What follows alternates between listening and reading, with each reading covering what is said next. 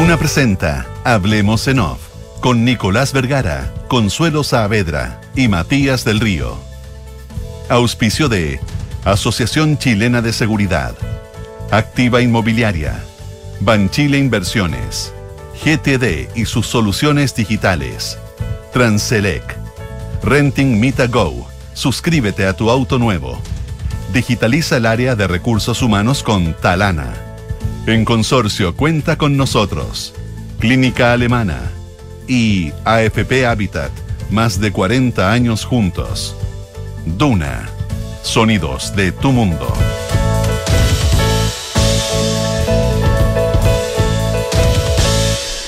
Muy buenos días, ¿cómo están ustedes? Son las 8 de la mañana con 4 minutos.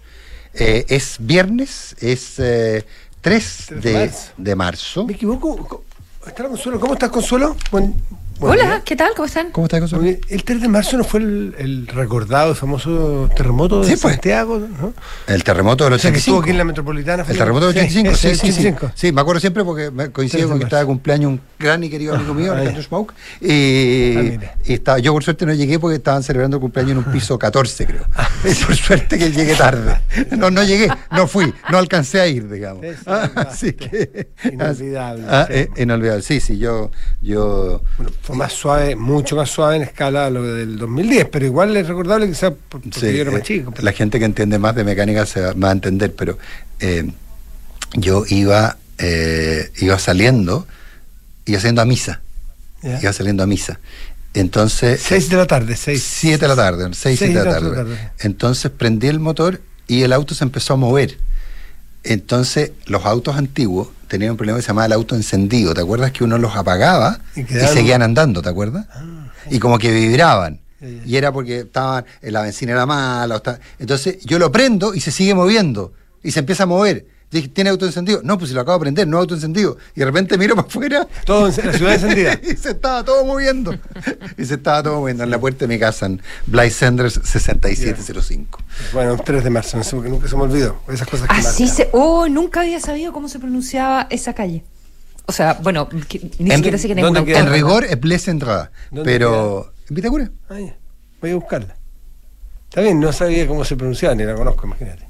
Ya, ¿qué más temas aparte Es que del 3 ahí, ahí, ahí viví toda mi vida y viví mi Ah, papá hasta el final. estupendo, estupendo. Y hay un amigo común que también vive en esa calle. Muy Entonces, bien, por eso. muy bien, muy bien, muy bien. Oye, temas para temas para hoy que hay. Mira, que casi botó el café. Sí. Eh, temas importantes para Karma. la pauta de hoy. No sé, El si karma. queda, no sé si queda algo más de ¿Del telefonazo? telefonazo. Bueno, todas las instancias partidarias, hasta, hasta, hasta la Fiscalía Nacional.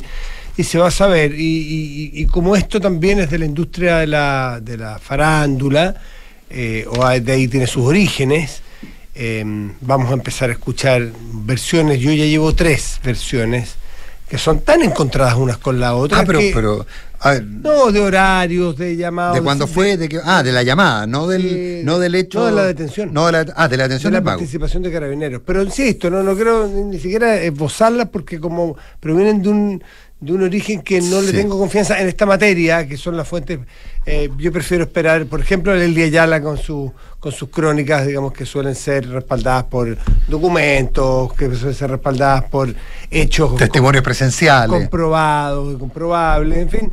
Pero claro, pero, pero lo que sí, hay, hay, situaciones que... Lo, parece- lo- lo que a mí. por ejemplo, decir que, que por, por algo era muy raro que alguien lo detuvieran, o suena raro que lo detengan por andar trotando sin carnet. Sí, parece ¿no que no, está- parece que no estaban. Entonces parece que no es, o hay versiones que no, no están así al menos. Pero en fin, no Sí. hablemos de estos temas porque esta radio no Ahora- solo es... eh, No, pero, eh, un, pero un dato interesante al respecto, eh, que a mí me dijeron, como te digo, en estos casos, salvo que seamos la Leslie Ayala, es muy difícil que uno tenga una versión así más definitiva, eh, pero me dicen que, la, que hubo una investigación interna efectivamente en Carabineros y que se descartó que hubiera cualquier hecho irregular. Que no hubo sanciones y que no se descartó que hubiera un hecho irregular. Lo interesante es que la, la generala Sosa, Sí. quien se refirió al tema, obviamente tenía que hacerlo, eh, dice que sí, que se recibió llamados, que ha recibido y que suele recibir llamados, lo que se- nadie está, nadie es responsable por recibir un llamado, Nadie. pero que no se hizo ning- no se hizo ninguna gestión, eh, no se le pidió un favor, ni se hizo un favor, sino que recibió un llamado y, y ya está. Pero sostiene que otras personas también lo han llamado. Es importante porque esto podría haber pasado algo si es que se había hecho alguna gestión particular hacia el interior de Carabineros, pero aparentemente ese camino, va a faltar investigación, este camino está cortado, o sea, no, no hubo más. Y el Partido de Revolución Democrática también ha salido a dar la cara totalmente sobre su diputada. Sí, la declaración del, la declaración del senador Latorre, yo por lo menos no lo hago. ¿Consuelo? Ella, mm, la, la generala eh, a cargo de derechos humanos en, en Carabineros, eh, que, que habló con, con la prensa, es la jefa de la Dirección de Derechos Humanos, aclaró una cierta sutileza eh, en, en las versiones y eh, era la que la que había una duda de por qué la diputada había eh, llamado, o sea, para qué en realidad, porque estaba claro, eh, porque Jorge Valdivia estaba eh, molesto eh, por esta detención que, que había sufrido a fines de enero. Maltrato. Em, pero ¿cuál era, ¿cuál era el objetivo de la llamada? Porque en un minuto se dijo que era, eh, o, o por lo menos yo así lo entendí, que era para advertirle a Carabineros eh, que por qué no conversaban con él, eh, ya que él estaba como amenazando con escalar el, el asunto, presentaba una querella y que había vulneración de derechos, etcétera, etcétera. Eh, la generala aclara y eh, ella, la diputada Maitersini, no, que, que yo tenga entendido, no, no ha hablado, salvo la, alguna declaración por escrito carta, sí. cuando, cuando, cuando estaba sufriendo acoso por redes sociales. Em, pero la generala dice que, que bueno, sí, que efectivamente que, que la llamaron, que la había llamado la diputada y le dice, me dice que habría habido algún tipo de vulneración y que esto generaría una acción legal que eventualmente quería efectuar el futbolista. Entonces, dice, yo no hablé con el futbolista, eh, tampoco hablé con la comisaría que asumió el procedimiento, sino que derivé la situación. En el fondo, para derivé la situación para ver si había una vulneración de derechos de esta persona que había sido eh, detenida y lo hice, afirma la, la generala, igual como lo hago con las peticiones, las situaciones que me llegan eh, desde el Instituto de Derechos Humanos, desde la Defensoría de la Desde Niñez, etcétera, etcétera. Claro, le derivé el tema a un oficial de mi repartición para que averiguara qué había sucedido e indicara si había existido algún error de procedimiento. Ahora, que ella diga, me llama cualquiera que tenga mi teléfono, no creo que mucha gente tenga su teléfono, pero eh, digo respecto como de la igualdad de la ley, pero eh, ella deja en claro que no era para eh, que no era para favorecer a Valdivia el llamado, Y que ahí se habría tratado de Claro, un al tráfico de parecer, incluso lo que se entiende en la carta de la diputada Orsini es que intenta casi favorecer a carabineros la diputada Orsini, diciéndole, mire, aquí hubo una situación anómala, según entendió la diputada Orsini, de parte de, ¿Qué pasó? de Jorge Valdés. Mm. Eh, ha- hagan algo rápido antes que escale, antes de que haya una, un- una acción O hagan la judicial. investigación pertinente, o yo le Claro, estoy avisando que para esto que va a no pasar. Ahora, eh, y ella dice que ella ama por otras personas también, no es solamente por Jorge Valdivia. Lo que pasa es que Jorge Valdivia es un amigo estrecho de ella, entonces hacer llamados por amigos es distinto a hacer llamados por cualquier ciudadano o elector, que uno puede hacer un llamado eventualmente para facilitar cosas, puede ocurrir, y no nos hagamos los suecos. Eso Claro, pero ocurre, uno va a ocurrir. pero cuando uno llama, cuando uno llama para hablar de vulneración de derechos, también llama para eh, Denunciar. habría que ver es el tono, o sea, para quejarse. Claro. Y las denuncias no se hacen a través de un teléfono a una generala que es más amiga, sino que se hacen, sobre todo un parlamentario, por las vías formales. Hay mucho que saberse todavía, insisto, las versiones de los hechos no están claras, ni tampoco eh, la- lo- los llamados y las peticiones, pero todo esto se va a aclarar porque hay bastante incentivo a hacerlo. Incluso la UDI a, quiere llevar al Tribunal de Ética y esto es políticamente que rato que ya está en ese campo, eh, va a haber muchos interesados en que se aclare eh, para, para saber si hay responsabilidades o no. ¿Mm? 8 de la mañana, 12 minutos. Consuelo. Dediquémosle unos minutitos a eh, Nicaragua.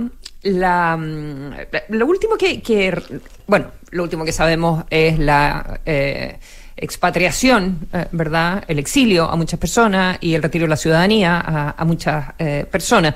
Eh, pero en términos de investigaciones internacionales sobre la situación de los derechos humanos, yo creo que lo último que teníamos era aquella en la que trabajó la actual canciller chilena, Antonia Urrejola, y eso hace que ella sea tan cercana a la situación de, de Nicaragua, que es la represión por las protestas del año 2018, y eso se investigó en el marco de la Comisión Interamericana de Derechos Humanos que, mm, eh, que presidía Urrejola. Y en ese caso em, se sugirió que habían ocurrido delitos de lesa humanidad, pero no se estableció. Y no se estableció fehacientemente. ¿Y por qué? Porque se investiga en un tiempo eh, limitado eh, acotado a cuando ocurrieron los hechos. Entonces la pregunta es si eh, si Murillo y Ortega habían eh, dado la orden de disparar contra las personas o las ejecuciones, eh, eh, las ejecuciones extrajudiciales, en fin, todo lo que ocurrió en el contexto de esas propuestas, si la orden venía directamente desde ahí. Lo que hace ahora Naciones Unidas es una investigación a través del grupo de expertos de derechos humanos, GHREN en, la sigla en, inglés. trabajaron durante un año y eh, concluyeron y se presentó eh, en el día de ayer en Ginebra, donde, donde está la reunión eh, anual de derechos humanos de, de, Naciones Unidas, donde también está Urrejola, ¿verdad? Y em, establecen que eh, sí se cometieron crímenes de lesa humanidad en Nicaragua. Ellos hacen una investigación mucho más extendida y dicen que por eso logran obtener eh, pruebas em, de que hay una política sistemática de violación de los derechos humanos y que viene desde lo más alto. Em, ¿Cuáles son las consecuencias de, em, de, de, este informe? Es que permitirían activar eh, casos en cualquier parte del mundo. ¿Ya? O sea, a donde eh, puedan pillar, alguien puede levantar una, una, causa y por el derecho penal internacional entonces eh, se puede iniciar un juicio y detener a una, a una persona. Citan en un artículo del diario El País eh, de España a, mm, a mm, Vivanco. José Miguel. José Miguel, gracias, no me puedo acordar del nombre de, José Miguel, que trabajó eh, por tantos años en Human, Rights, eh, en Human Rights Watch, eh, ¿verdad? Y que ahora sigue vinculado a temas de derechos humanos. Y, cita como ejemplo, es como, bueno, podría haber un hijo de, en España, por ejemplo, un, hijo de, Daniel Ortega y podría ser detenido. Porque sabemos que esta es una dictadura familiar, no es solamente de mm. un dictador, hay una operación muy grande de, la, de la, familia. de hecho, la vicepresidenta es su mujer, Rosario Murillo. ¿eh? La Chayo, sí. Mm. Eh, ¿Y cómo llegan a, a esa definición? Es la que me cuesta entender de que sea el grupo familiar el responsable. Es que si actúa el grupo familiar en la dictadura o en la operación del gobierno. y eso queda, y eso, y eso, claro. No, no todas las dictaduras operan la familia completa. A veces opera solamente el, el A o el líder de esa familia. Pero aquí es bastante hubo incluso comparaciones, hubo, hasta comparaciones con el régimen nazi eh, en términos del tipo de persecución, no de las eh, no en términos del holocausto, pero sí de la expulsión de ciudadanos. La persecución a los em, adversarios políticos, el asesinato, la desaparición de personas. Em, exacto, y el, el alemán eh, Jan Michael Simon, que es el presidente del grupo que hizo la investigación en Naciones Unidas, eh, eh, y que es alemán, digamos, compara la situación de Nicaragua con la persecución que marcó los años 30 en, en Europa. Dice, todos los elementos que se ven en Nicaragua, desgraciadamente, se pueden ver en los juicios de Nuremberg. Em, y eh, como les explicaba, esto implicaría entonces que al haber jurisdicción universal, en, eh, base al Estatuto de, Roma, eh, se puede llevar a cualquier persona a la Corte Penal Internacional. Dice, el umbral de pruebas son, entre comillas, motivos razonables para creer. ¿Ya? Y, y, si bien eso no es eh, eh, suficiente para un, proceso penal, sí es suficiente para justificar eh, investigaciones y, y aunque Nicaragua nunca ratificó el, el Estatuto de, de, Roma, sí podría ocurrir en cualquier otro país que sí acepte esa jurisdicción. Es, ahí, está ahí está el detalle, efectivamente. Ahora, eso también complica un, un, eventual final para el régimen nicaragüense, porque eh, uno de los grandes problemas que tienen, lo conversaba alguna vez, creo que con el propio José Miguel de Bianco, eh, uno de los grandes problemas que tienen eh, estos regímenes que se perpetúan en el tiempo es porque no tienen camino de salida. Es decir, los dictadores saben que cruzaron un límite en el cual o, mueren en el cargo o, eh, o finalmente terminan eh, o, van a terminar ¿Ah? claro. que entonces, entonces, muerto. claro eh, de hecho alguna vez conversando Gaddafi por ejemplo. Claro alguna vez conversando con, con gente uno decía deberíamos debería haber un territorio liberado a Naciones Unidas en alguna parte del mundo para generar incentivo a salir. donde tú depositaras a estos a estos dictadores y que les dieras una cuotita para que vivieran digamos porque la alternativa es como el caso de Gaddafi el caso de, de, Maduro, que sigue Maduro. un país empobrecido y no sale quizás porque él sabe que dónde va a terminar. o sea, sabe que, termina una, sabe que termina una cárcel, sabe que termina, a ver, el caso Noriega, saben que terminan como Noriega. Eh, entonces. Es un, eh, un eh, incentivo perverso, por claro, así decirlo. A pa- quedarse a para quedarse. salvar su vida. Es bien no, terrible. No deja de ser complejo. Mm. 8-18. Oye, por Dios que son importantes las palabras. Eh, sabemos que Guillermo Tellier está cumpliendo un rol particular, extraño. Entendemos, entiendo que lleva mucho tiempo hospitalizado. Eh, entiendo que sigue hospitalizado en el hospital José Joaquín Aguirre. Entra y sale. ¿Ah? Entraba y salido. Entraba y salió ya. salido, no al yo, verano. yo entiendo que yo entiendo que lleva ahora un poco más de 30 días ahí, entiendo, pero efectivamente como hay eh, la protección de derecho del paciente y hay derecho a la confidencialidad, no hay uniformación. ¿ah? De hecho, en una pseudo entrevista, una suerte de entrevista en el diario del siglo, el propio Telier el fin de semana criticaba que, que los medios de derecha estaban preguntando en el hospital por él. ¿ah? y que lo hacían con la intención de generar una crisis al interior del PC. ¿Eh? Eh, pa- para eh, plantear que su estado de salud era peor.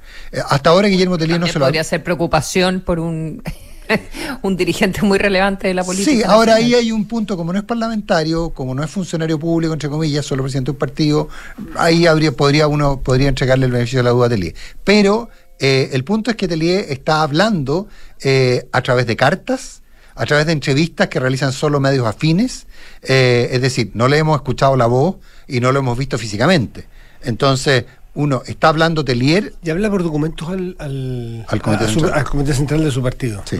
Entonces, bueno, pero en, pero hecha En la- ese contexto, hecha la salvedad de que de que de, que a Tellier- de que a Guillermo Tellier no lo hemos visto, al exdiputado Guillermo Tellier, presidente del Partido Comunista, no lo hemos visto, que solo hemos eh, conocido cartas y entrevistas en medios afines, eh, en esa, desde esa lógica, eh, en una entrevista, una- en- en- tanto en una entrevista en el siglo como en una carta al Comité Central, él habla de la necesidad de la movilización social Mm. en función de la nueva constitución.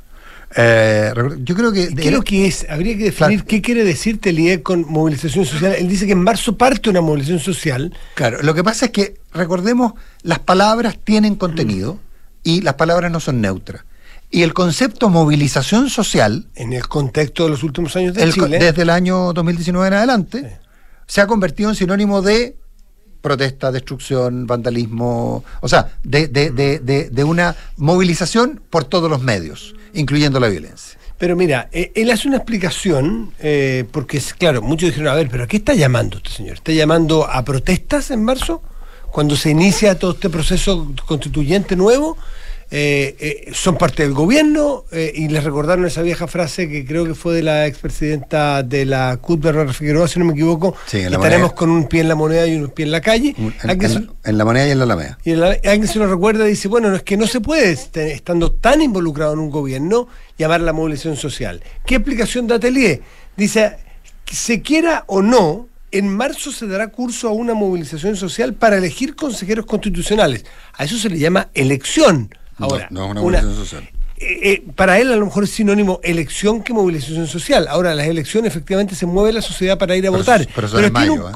pero claro, pero se empieza un proceso. Quizás quiso decir eso, pero es bueno que lo explique bien, porque no es lo mismo en este contexto, y dicho por el presidente del partido como el Partido Comunista, llamar a una movilización social que llamar a participar del proceso eleccionario. Creo yo que alguien dirá, son sutilezas, pero es importante aclarar esa sutileza. No son sutilezas porque No, la- pues no- las palabras son muy potentes en el último tiempo. claro. Movilización social y llamar a participar en las elecciones para elegir a los convencionales o a los consejeros co- constituyentes es bastante distinto y es bueno que se haga la aclaración. Cada partido, dice Telier, está en la entrevista en el siglo, cada partido saldrá con sus propuestas a las calles, plazas, poblaciones, hacer sus planteamientos a los electores. Es hacer campaña, nuevamente, no necesariamente, y vale, creo yo, aclararlo, no es exactamente lo mismo que una movilización social. Es una campaña electoral, salvo que para algunas personas eso sea absolutamente sinónimo. ¿Mm? Eh, estaba, estaba leyendo la, la carta a propósito del- de su salud. Eh, claro, y la, y la última entrevista, digamos, presencial que encontré este fines de enero en, en la tercera, así que eh, probablemente tú tienes eh, razón, Nico. Eh, pero dice, no es que yo quiera ocultar lo que ha sido mi estado de salud ni su gravedad, lo voy a dar a conocer personalmente al Comité Central, con todas las secuelas que van a quedar. O sea, eh, eh, admitiendo, digamos, que, que, su estado de salud eh, es de cuidado. Ahora dice, nadie puede decir que la enfermedad del presidente ha sometido al partido a una crisis de conducción, eh, y ese es por lo menos mi convencimiento. Bueno, es que esa es la tesis que algunos columnistas y articulistas que conocen bien la interna del PC han planteado en medios como Exante y otros, y es, y es real, y en medios más privados, el tema de lo difícil que va a ser la sucesión, la, la sucesión en el Partido Comunista es un tema fuerte es un tema. ¿Cuántos años lleva liderando Telío? Claro, y la idea es: viene Telío, viene el recambio. Entonces, no es menor si aquí Telío está hablando para adentro, no, no, no, no, está hablando tan, tanto para afuera. Si es Telío el que está hablando. Yo, yo planteo mi duda. Porque si viene un recambio y Telío está en condiciones ya a lo mejor de dar paso a un costado y reelegir, el Partido Comunista, quizás como no lo hemos visto desde el regreso a la democracia, tiene facciones porque las facciones muchas veces son para adentro y uno no las conoce, pero hoy día son muy evidentes las diferencias entre distintos líderes comunistas. Y el Partido Comunista, como no tenía desde el regreso a la democracia, eh, líderes tan prominentes y varios uno se le viene a la cabeza dos o tres, sino cuatro líderes que podrían perfectamente luchar electoralmente dentro del partido por darle un giro a un partido que sabemos que... En la vez de movilizarse. mira, es cosa de, ver los diarios y prender la radio y darse cuenta que el Partido Comunista de, Camila Vallejo es totalmente distinto al Partido Comunista de, Daniel Jadwe, por ejemplo. Eh, por poner los dos quizás más prominentes hoy día, pero también está Barraza, que fue un gran líder y conductor en la Asamblea o en la, convención, constitucional. Sabemos que está Carmona, que probablemente eh, es, el, es, el, defensor o el representante de la continuidad. De la continuidad. Entonces, hay bastantes liderazgos que están puestos y a lo mejor ese es el problema que tienen hoy día de cómo resolver eh, lo que viene hacia adelante. 8 de la mañana con 24 minutos. Oye, muy, muy brevemente, eh, hay, hay el, tema de, la, de, Consuelo, finalmente fue el director del FBI el que validó las versiones de que el COVID tenía como origen la salida, una liberación de laboratorio, ¿no es cierto?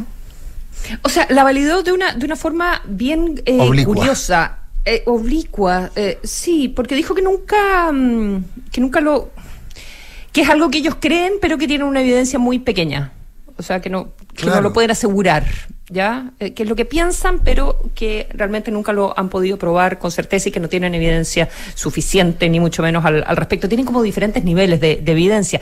Todo esto a propósito de algo que se filtró hace un, par de días en la prensa, mm, de em, cuál era la postura del Departamento de Energía en los Estados Unidos sobre el origen del COVID, ¿ya?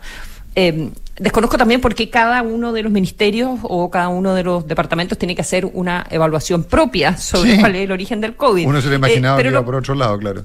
Eh, que, era una cosa como general del gobierno de los Estados Unidos o de la agencia de investigación, algo junto con salud, en fin, epidemiólogo eh, y, las agencias de inteligencia. Eh, pero bueno, el Departamento de Energía, entonces, de, de, los Estados Unidos, se hizo un, informe interno que se conoció en los últimos días, donde em, planteaban la planteaban la posibilidad en este documento clasificado que em, esto haya sido por eh, una, una, filtración, no, no, una filtración de documentos, digamos, mm. sino que eh, del, del, virus desde el laboratorio de Wuhan. ¿Ya? Y em, la, el Departamento de Energía, la Agencia de Energía de los Estados Unidos, no se ha pronunciado eh, más sobre este tema, pero en el documento clasificado se dice que tienen confianza baja en ese como low confidence. Eso es lo que dice, o sea, poca evidencia, ¿ya? Pero que lo gran convicción. claro, convicción pero poca evidencia. Con un amigo mío que dice, no tengo datos, pero no tengo dudas. Y entonces, claro, algo así, lo que, lo que no deja de ser curioso, pero se basa en que eh, en realidad China nunca ha dado acceso eh, completo ya a, poder hacer una investigación en su país eh, por parte de los organismos internacionales, qué sé yo, fue la OMS, pero pero nunca le entregaron toda la nunca le entregaron toda la información, ¿verdad? En la, misma época del COVID fue a, Wuhan. Y, em, y esto se refuerza con una entrevista que dio el director del FBI en Fox ya en el canal de televisión Fox esta semana, Christopher Wray, y eh, dijo que el FBI, eh, por un buen tiempo ya, eh, consideraba que el origen de la pandemia probablemente o muy probablemente era un potencial, pone todo así, un potencial incidente en el laboratorio de Wuhan. O sea, una potencial filtración desde el laboratorio de Wuhan, que es un laboratorio controlado por el gobierno eh, chino y que eso, dice el em, director del FBI, mató a millones de estadounidenses. Pero tampoco tienen la evidencia para, para poder probarlo. Eh, pero, están, pero están trabajando esa hipótesis atribuyéndole grados de, grados de confianza. Entonces, eh, eso puede seguir escalando. No sé, porque, porque, mm, mira, yo no sé, porque en este minuto todo parece ser parte de una red de enfrentamiento con China, mm. eh, ¿verdad? O sea, es innegable que. Eh, los problemas con los chips, los problemas con los globos, ¿verdad? En el, en el verano y con digamos, con, con, el espionaje, eh, los problemas con TikTok, los problemas con eh, plantear que, que, China le quiere dar a, Rusia armas letales. Eh, y así podemos seguir. Hay, hay toda la semana un, un, problema con China. Entonces, esta discusión sobre que viene, que si es el laboratorio o no, creo que también no eh, no están tirados de las mechas plantearlo desde ese punto de vista. Y, eh, y también iniciando un ciclo electoral en los Estados Unidos, donde eh, para los republicanos también es un, es un tema. decir que, que, esto no es de la agenda de la OMS, etcétera, etcétera, sino que es responsabilidad del gobierno chino. Son las 8 de la mañana con 30 minutos. Hablamos en off en Design to Rent de activa inmobiliaria. El concepto de multifamily exitoso en Europa y Estados Unidos ya está en Chile. Ideal para inversionistas y arrendatarios exigentes, con una administración especializada que cuida tu plusvalía. Infórmate en www.d2r.cl. Gestiona fácilmente las solicitudes de vacaciones de tus colaboradores con Talana y dedica más tiempo a tu equipo. Conoce más en talana.com. ¿Quieres saber de qué se trata MitaGo? Bueno, básicamente, en vez de comprar tu auto, te suscribes a uno pagando una cuota mensual. Tú eliges el plan flexible, con o sin pie, el modelo del auto y ellos se encargan de todos los trámites. Suena bien, ¿no? Suscríbete en mitago.mita.cl y solo disfruta.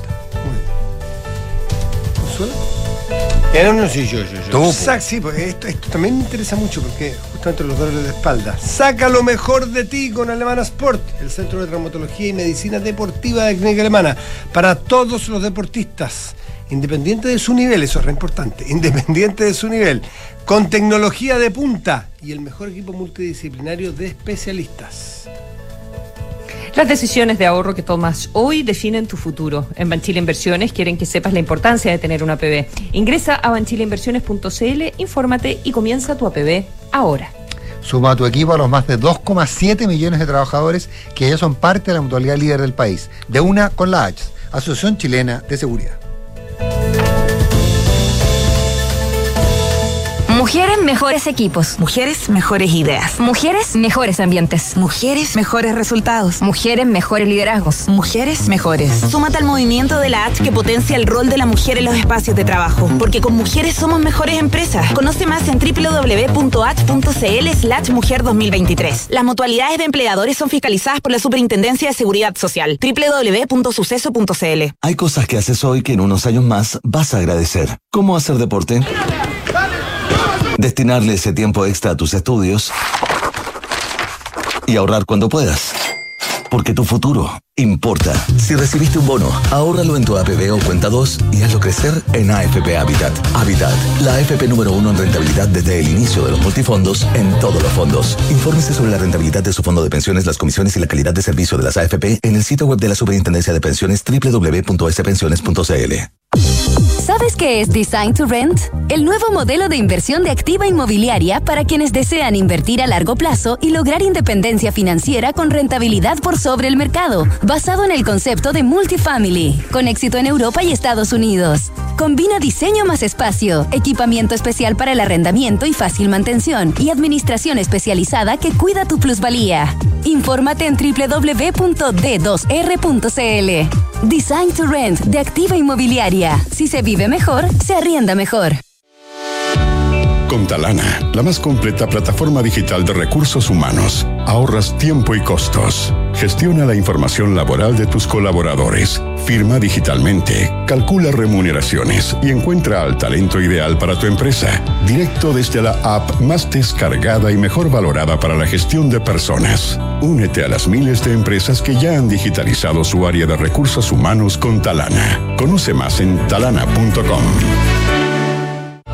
Somos GTD y sabemos que cada empresa, sin importar su tamaño, tiene múltiples necesidades.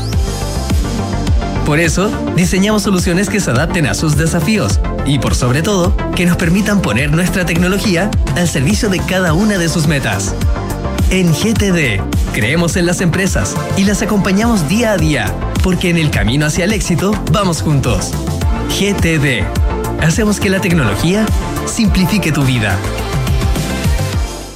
Desde que me pagan intereses por el saldo que tengo en mi cuenta de Banco Consorcio, por fin hay alguien que me paga a mí. Y no todo es. Gordo, ¿pagaste la luz? Don Andrés, recuerde pagar los gastos comunes. Señora, aquí está la cuenta. Si quieres tener una cuenta vista que te paga un 11,75% de interés anual solo por tener saldo en ella, cuenta con nosotros. Cuenta más de Banco Consorcio. Solicita la tuya 100% online en consorcio.cl. Tasa de interés anual calculada en base a tasa de política monetaria del Banco Central más 0,5% al 12 del 10 del 2022. Informes sobre las comisiones asociadas a la cuenta más. Otorgamiento sujeto a evaluación comercial. Informes sobre la garantía estatal de los depósitos en su banco o en www.cmfchile.cl.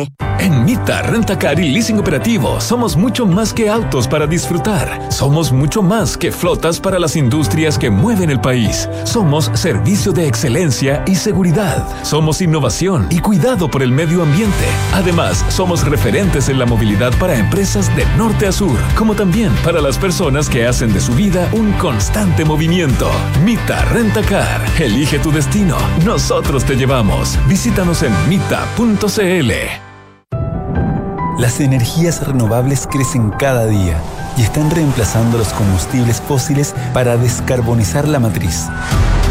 Nosotros las vamos a buscar para conectarlas de norte a sur, porque Transelec es la principal empresa de transmisión eléctrica en el país. Somos la llave para la transición energética en Chile. Conoce más de nuestro compromiso en transelec.cl. Descarga y usa la aplicación Mi Inversión. Con ella podrás realizar operaciones en cualquier momento del día, revisar el comportamiento de tus inversiones en línea y acceder a recomendaciones y alternativas de inversión de forma 100% digital desde tu celular. Hazte cliente hoy mismo en banchileinversiones.cl. Banchile Inversiones. Inversiones digitales para todos. Hablemos en off. Nicolás Vergara, Consuelo Saavedra y Matías del Río están en Duna. Perdón, voy yo, pero me demoré porque me distraje en la, conversa- en la conversación.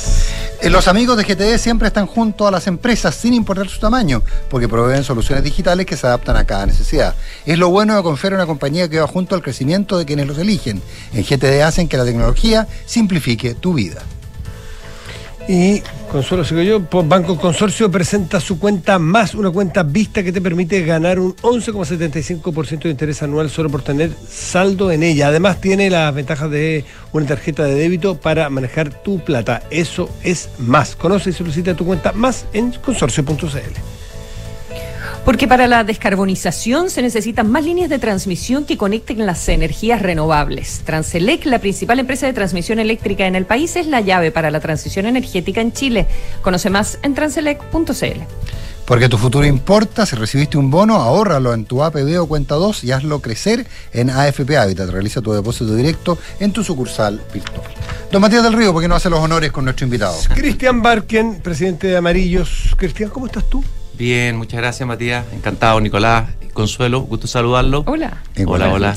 Consuelo, yo, yo quiero partir por algo extra, lo que todos esperan que es una conversación más bien política. Cristian está viviendo hace un año ya y de eso estábamos hablando. Se, se cambió de ciudad, vive en el sur. Una radio que se escucha mucho allá, o sea, Mucho. en Puerto Varas, donde vives tú ahora. ¿Cómo ha sido este año de, desarra- de, de cambio, de, de- de- de niños grandes, pescar, irse a otra ciudad lejos? Todos los, todos los cambios que me son difíciles, nos, nos arrojamos, era un sueño que teníamos hace tiempo, sobre todo mi señora, siempre hemos amado el sur, siempre vamos.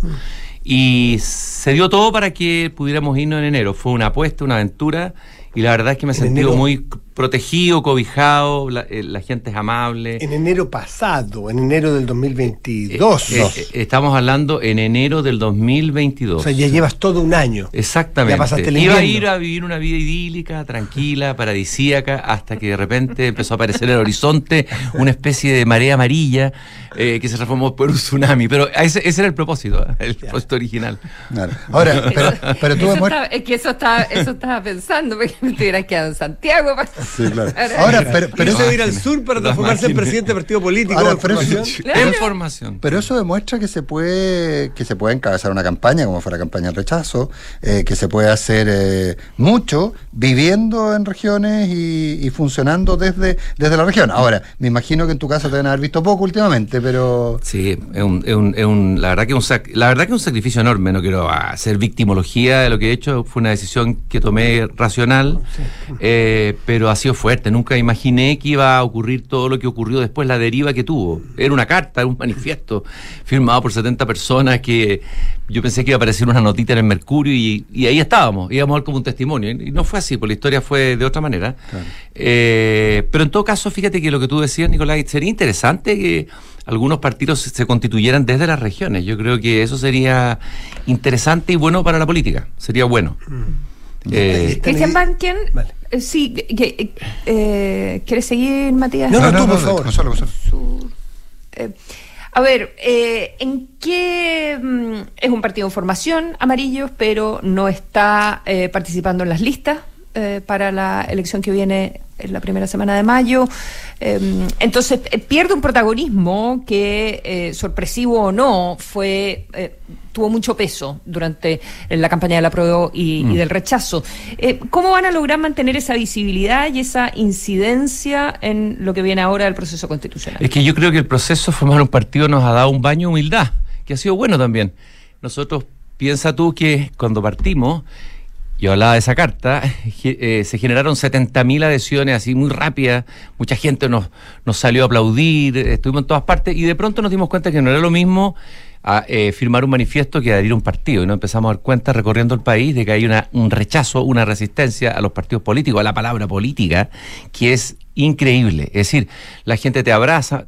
Lo que más nos dicen a nosotros, lo que más me dicen a mí es gracias. Eso es bien impresionante. Nada más. Se acerca alguien y te dice gracias. Alguien anónimo de repente en la calle. Otro te funa, claro. Hay una cierta los hay pro- de los dos. Afortunadamente las proporciones hoy día sabemos que es 62, 30 más o menos, pero antes estaba con más, más miedo andaba por las calles. Eh, pero adherir y formar un partido es una tarea titánica, titánica. Y nosotros somos un grupo de gente, la mayoría, que no vive de esto. Entonces, la mayoría son voluntarios. Por lo tanto, es un trabajo de hormiga que ha resultado mucho más difícil de lo que pensábamos. Y yo creo que ha sido un baño de humildad. Y ha sido bueno, porque es conectarse con el país real, conversar con la gente del país real. Y nos ha costado mucho más de lo que pensábamos. Nosotros creíamos que íbamos a tener ya el 10 o el 20% de esos 70.000 que firmaron y con eso armamos partido así rápido, en unos meses. Y, y ya estamos, tenemos una fecha límite que es en mayo. Ahora, estoy convencido que lo vamos a, a- lo vamos a, el, pa- el partido se va a formar. ¿Cuánto- ¿Cuánta gente tienen ya inscrita? Tenemos, según, mira, yo no tengo el último informe aquí, pero yo creo que debemos estar alrededor de los 6.000 o 7.000 porque tienes que incluir también las fichas que no entran en el registro Salver inmediatamente.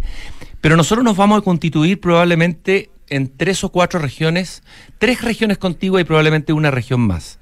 En el sur, de seguro que nos constituimos. Logrado eso, ya somos partido y tenemos más tiempo para poder seguir afiliando, haciendo esta tarea eh, casi misionera y, y predicadora. Eh, y, y además pero que después uno, de la novedad, pero después de la novedad eh, se pierde visibilidad. Ahora el proceso está eh, dominado, no quiero ponerle una carga a esa palabra, ni mucho menos por los partidos tradicionales, que ya está constituido eh, y que tienen sus eh, amigos y tienen sus preferencias. Entonces, si ustedes Claro. no van a estar en la elección del 7 de mayo, eh, ¿qué fortaleza pueden demostrar para eh, querer estar en la mesa?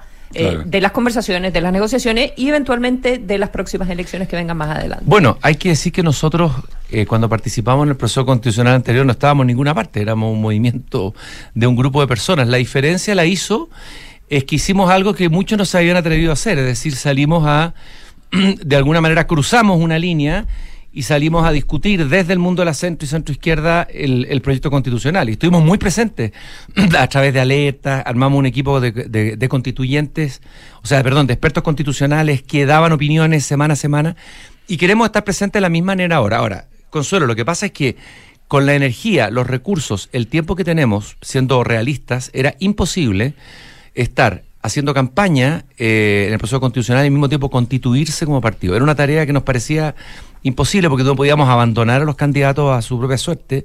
Hacer campaña, ustedes saben que es difícil, hay que ir a buscar recursos, hay que tener voluntarios, es decir, es una, es una pega. Y era ya con la pega que teníamos era en enorme. Nosotros vamos a seguir presente de la manera como lo estuvimos en el proceso constitucional anterior, eh, emitiendo alertas y también aplausos, probablemente espero que sean más aplausos que alertas.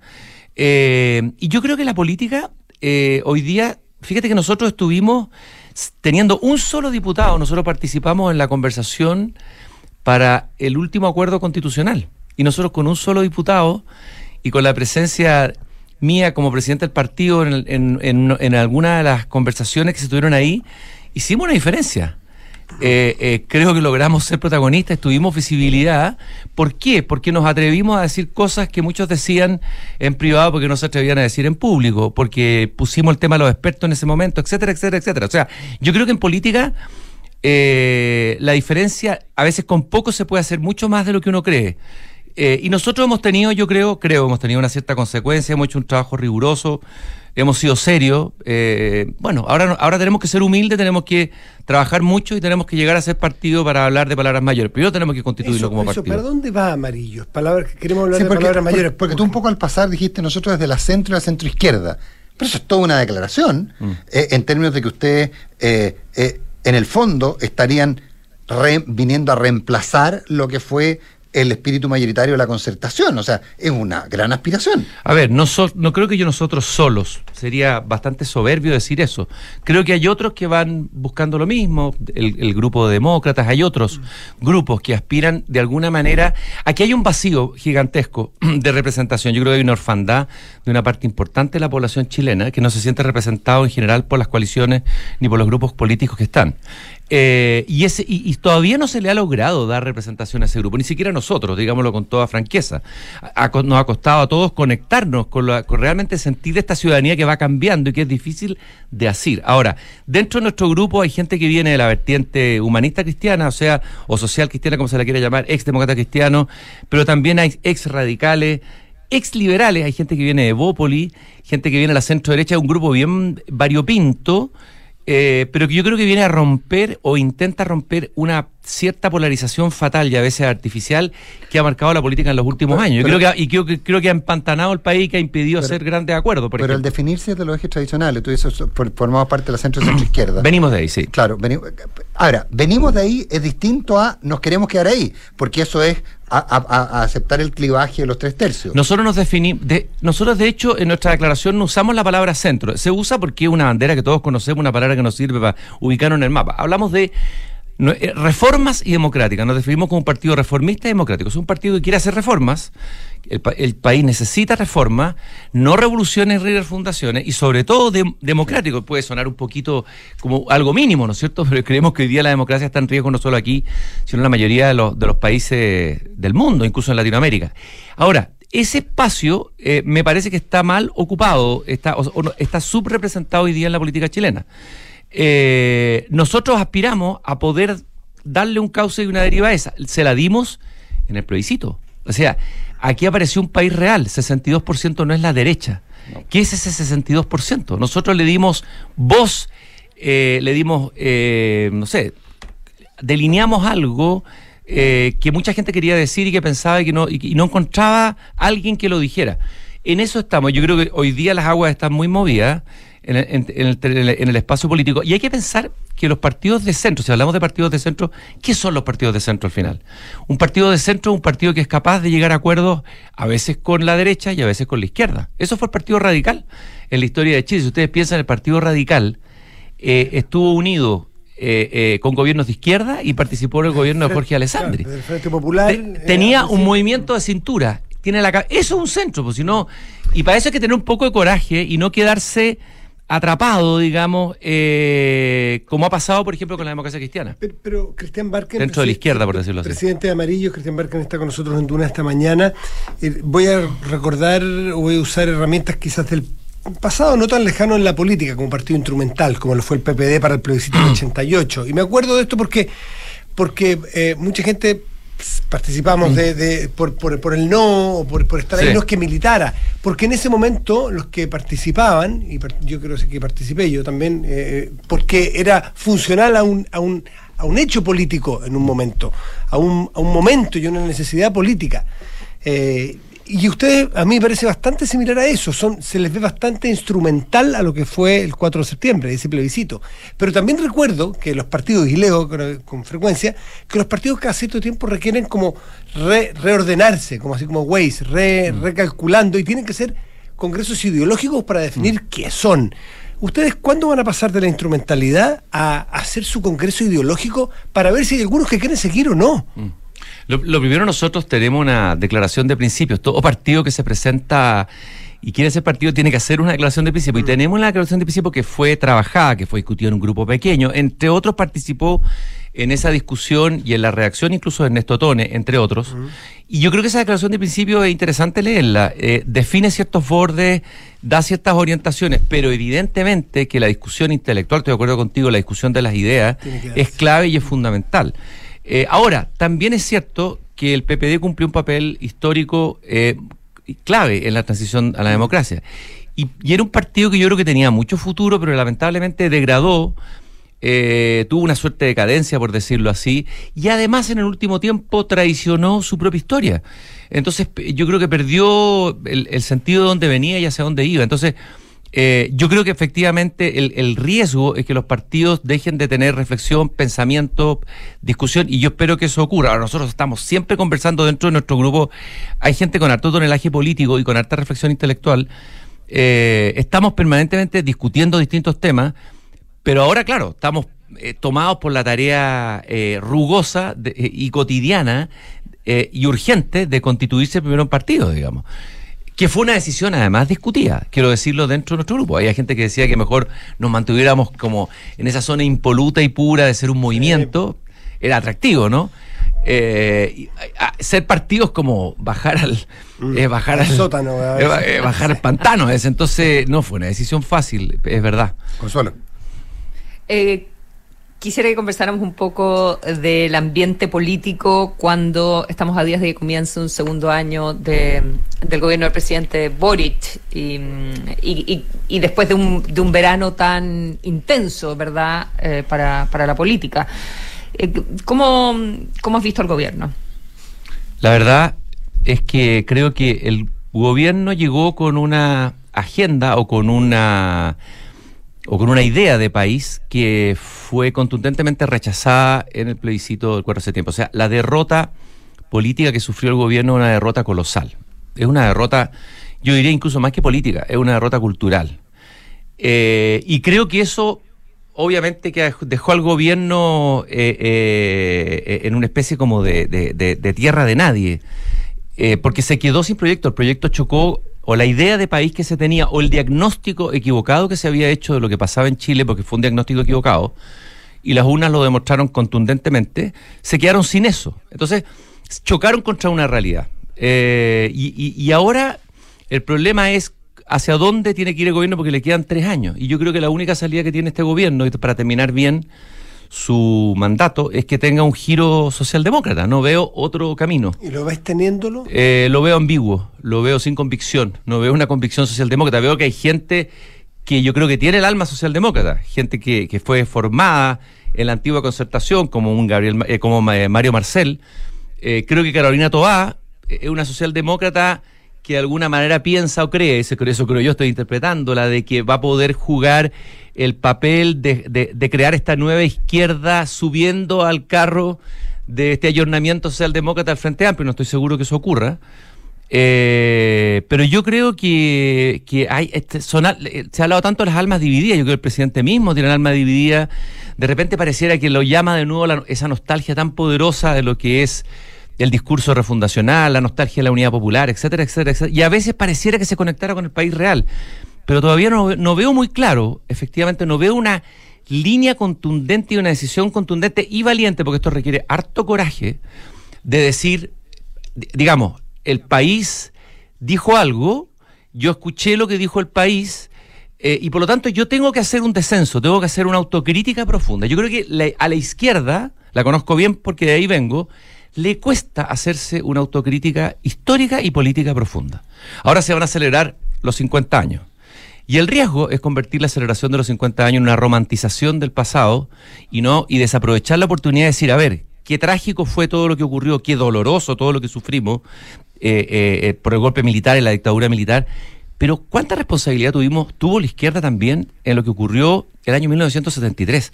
Me da la impresión que una parte de la izquierda, y una parte de la izquierda joven, que curiosamente la que no vivió, digamos. eh, eh, no ha hecho ese, ese análisis. Entonces, si tú no has hecho un análisis profundo, si tú no has hecho una reflexión profunda de lo que ha sido la historia, pienso que vas a seguir dando palos de ciego y no vas a avanzar en la dirección correcta y vas a tomar decisiones incorrectas. El país cambió. Eh, ya no existe el sujeto pueblo que existía antes, ese, ese pueblo al que, al que se dirigía a la izquierda. Hoy día el chileno es otro. Creo que Carlos Peña y varios lo han identificado. Eso es doloroso, obviamente. Yo lo entiendo.